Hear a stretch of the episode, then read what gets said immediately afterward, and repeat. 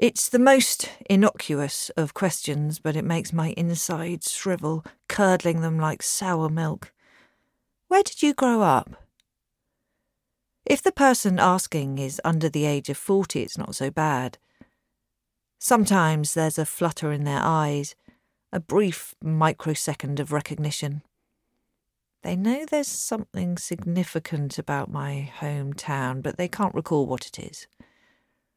That's okay. But if they're older, ten years or more older than me, they'll wince, and in an instant it's there between us, as if another person has joined the conversation. Only it's not a person, it's a place. Hartstead. Sometimes, and these are the times I prefer, they won't say anything. They'll simply move the conversation onto safer ground. What I hate is when they say, Hartstead? Oh, God! I remember that day so well. I know exactly where I was when I heard the news. If they're around 40 years old, it's often the first news item they recall with any clarity. They would have been in their mid teens, beginning to engage with the world, to understand that what was happening out there could affect them. I was frightened to go out for ages afterwards, a woman at a party once said to me. Me and my friends were obsessed with it. This I can cope with. I nod and smile and say I was very young, keeping my fingers tightly crossed behind my back hoping they don't probe me any further about it. Where I struggle is when someone goes further and says, What about that terrible story? Of the last one before he, you know, it happened right in front of his wife and daughter. She was only about four years old. I do my best to arrange my features into a semblance of calm and say, Yes, of course, but it was a long time ago and our town has moved on. It's no longer defined by a tragedy that took place 25 years ago.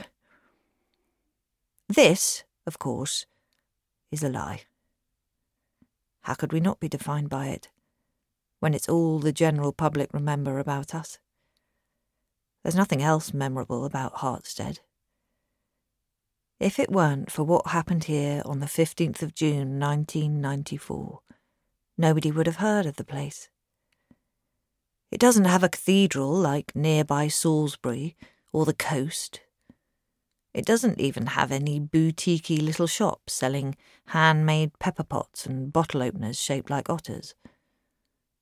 There's a Tesco Metro, a small WH Smith's, and all the other faceless shops you would expect to find on the high street of a run of the mill small town in the south of England. The only thing it has that you won't find in other towns is the memorial plaque in St Thomas's Church. A sombre, discreet brass plate with the names of the eleven victims engraved on it. It doesn't list the other casualties, though, the witnesses, and those left behind. There was talk at the time of something bigger, a community hall or a memorial park, but those plans were swiftly shelved. It turned out the residents of Hartstead didn't want a daily reminder of the worst day of their lives, and it seemed futile to attempt to build something positive out of a tragedy in which no light could ever be found. That can be the end of it, and the conversation moves on. But other times, a shadow falls over their face and they say, I'm sorry, you didn't lose anyone yourself, did you? They slacken in relief when I say no. But I am lying again. I lost everything the day Travis Green took a semi automatic rifle and made his way around our town, indiscriminately pulling the trigger.